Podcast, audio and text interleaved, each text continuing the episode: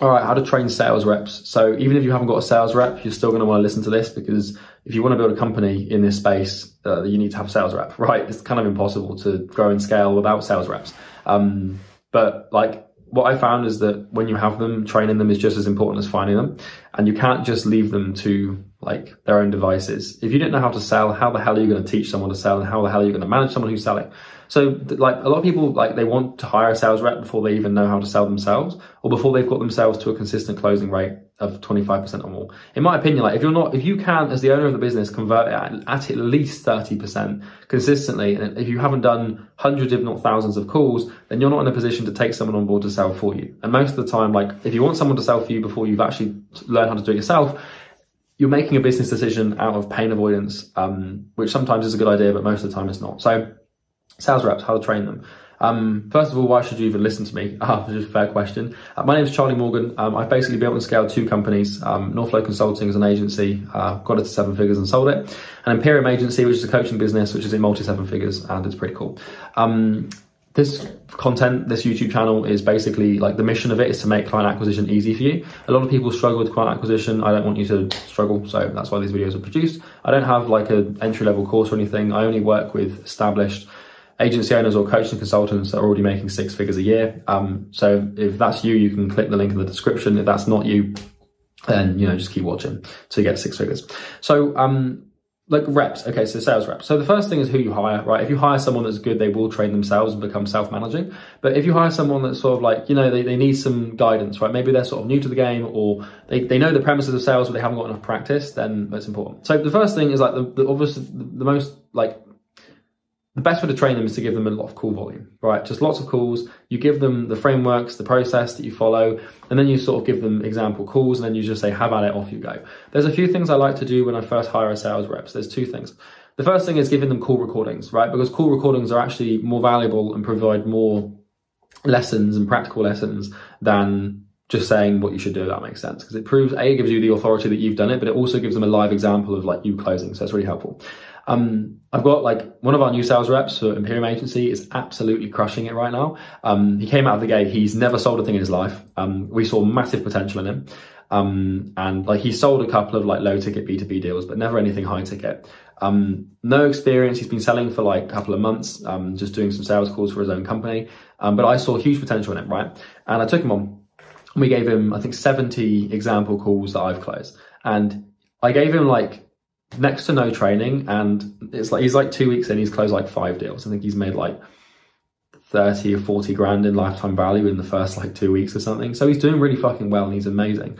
Um, but the training process that I'm using with him is what I'm going to explain today. So first thing I like to do is give them model calls, give them example recordings. Ideally, you want at least 10. And then what you want to do is you want to basically have them go through the calls and audit them. So like, well, what do you think I did right? What do you think I did wrong?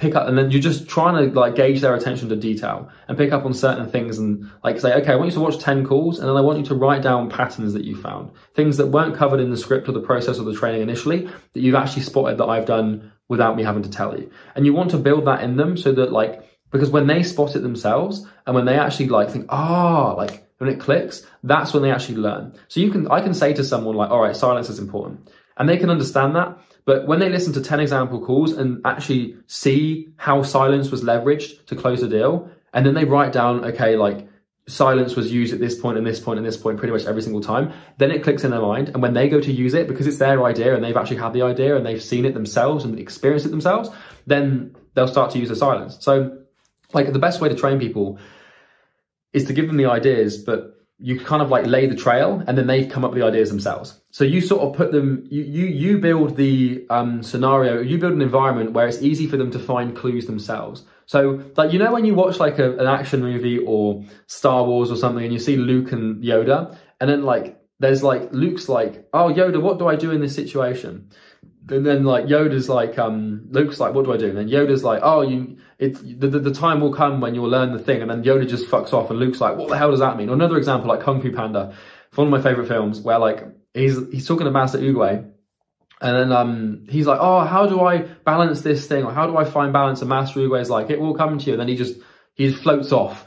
Right, and that's sort of like the thing, like Master Oogway and Yoda, like throughout the film, they're laying the foundations for the hero to discover the lesson on their own. because they know that if they discover the lesson on their own, they'll use the lesson on their own and it will become their idea. So like that's something I've learned and it works really well is get people to like do it themselves and lay like the foundations for their for them to learn the thing on their own, if that makes sense.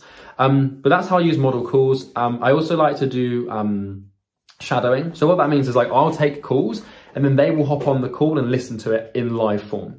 And like it's really cool because the, the engagement, like in the in the moment attention that you have is so much more extreme when you're actually on the call than if you're just listening to the call in hindsight, if that makes sense.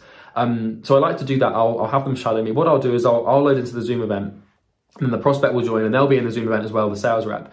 But they'll just call themselves like Charlie Morgan too. And I'll be like, oh, just so you know, I've got my phone on here um, because like in case my laptop cuts out, we can just carry on on the phone. And then it's it's, the, it's obviously like the sales rep, but they're just listening. They're on mute. There's no camera on.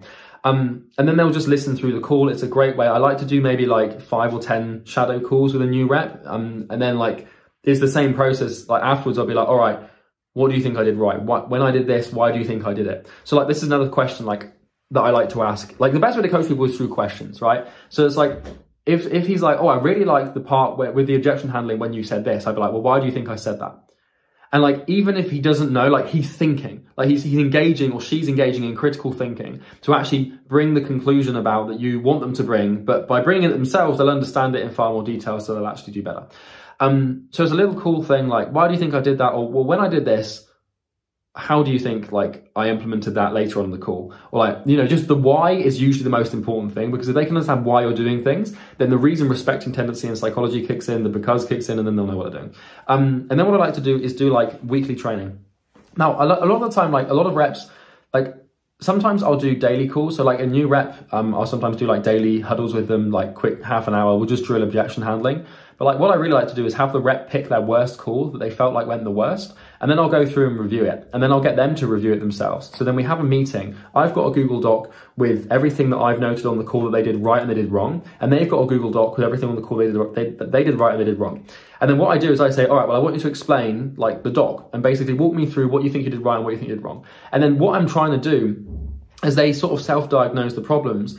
Um, like sometimes they'll miss things, but a lot of the time they'll be bang on and they'll actually be like, well, I did this and I'm, I'm really unhappy that I did that. And it's like, well, why did you do that? Or why didn't you do that? Or, okay, well, how about this instead? And like, you're just giving them like frames and different lenses to see the, the problem through and then they arrive at the solution on their own. So it works an absolute treat. It's fucking awesome. And then what I'll do is once they've listed out like what they did wrong, right and wrong, I will then probably pick up, I've probably picked up on things that they didn't even see. And then I'll sort of explain it to them and be like, all right, so here, I'm going to walk you through like, here are the things you did right. We always sort of gratify the right behavior. So you, you did this, you did this, you did this really well. So we don't have to put too much attention into that because you're doing it well. But where you went wrong and where I think the call fell apart was here, here, here, and here. Um, before I explain these points, I want you to give me your perspective on why you think I've picked up on these things.